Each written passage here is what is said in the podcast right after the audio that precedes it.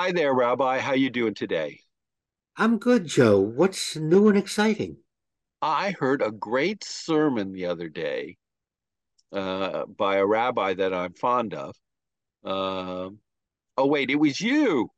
Your sermons are always great, but this one had everybody in the audience, I noticed, in the in the sanctuary nodding their head, yes, and in agreement with almost everything you said.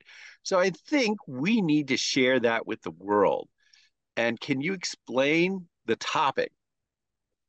Well, the what generated the topic was what got me started was overhearing a series of conversations.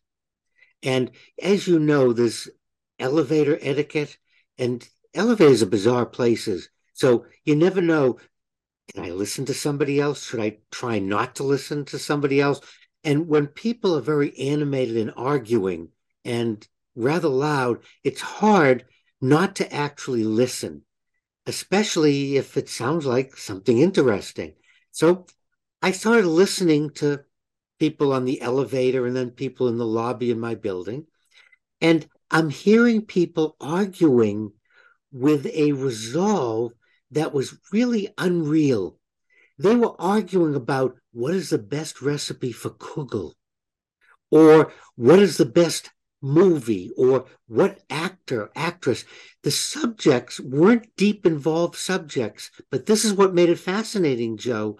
People were arguing as if they had the answer, they were right, and there was no possibility that anything else could be true except what they were saying. Well, isn't that the definition of self confidence, though? If you really believe in something, then you argue the point, you defend it. If you're self confident, you know there's a possibility you might be wrong. And I think that's what's missing in a lot of these conversations. I don't think it's self confidence. I think it's arrogance. I think it's hubris. I think it's the inability to see that you might be wrong and the other person may have something valid to say. I think self confidence is the ability to weigh, to listen to someone else, to be confident in what you're saying and not say things that can't be proven or that are ridiculous or there's just lies. And we hear a lot of that lately. And I think we mistake lying for self confidence. Then the other thing that's fascinating is the voice goes up. And that's another key for me that the person is making stuff up. The stronger the voice, the louder the voice, the more they try to dominate. That's not self confidence. That's just the opposite. They know they have a weak argument and they think that by turning up the volume, it'll make up for the fact that they know that, hmm, there's some question.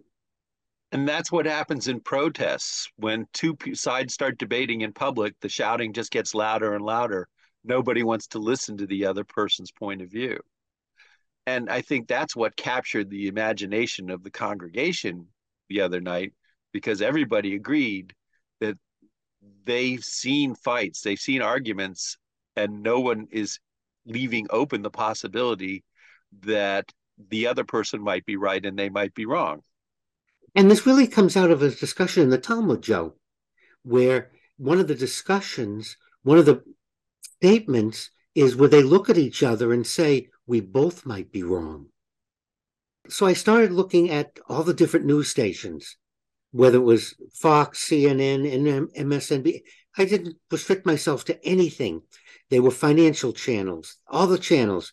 And one of the things that was very consistent is the individual on was loud, talking fast, was yelling, and it didn't leave any room that what they're saying either could be partially right, could be completely wrong, was completely right.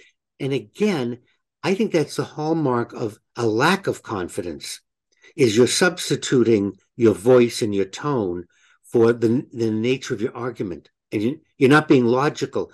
You know, and then I watched interviews on all the same stations. And again, always putting the other person down.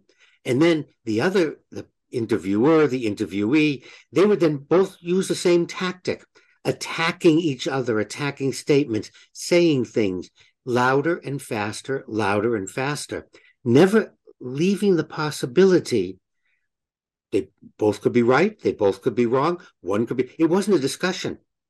And I think maybe that's become our new entertainment is watching people yell at each other is a source of entertainment. And news used to be long and complex, and hour long news shows included intelligent guests and debates and discussions about topics. Now, the news is shorter and shorter if it exists at all. And most of the elements of it uh, are man bites dog as opposed to what is the correct manner in which to debate or solve the national debt. Maybe what we're talking about, we've lost the civility, we've lost the ability to have discussions as a source of entertainment. Now it has to be exaggerated. And that just leads to what we see on the news and what we see in the movies and entertainment. Well, I know one thing for a fact, Rabbi. I know I always find our conversations enlightening, stimulating, and dare I say it, entertaining. Thank you so much, as always. You're very welcome. And I remember having a discussion with you after services Friday night, and I respect your opinions on that discussion, Joe, but I really want you to know that I would have loved to agree with you, but then we both would have been wrong.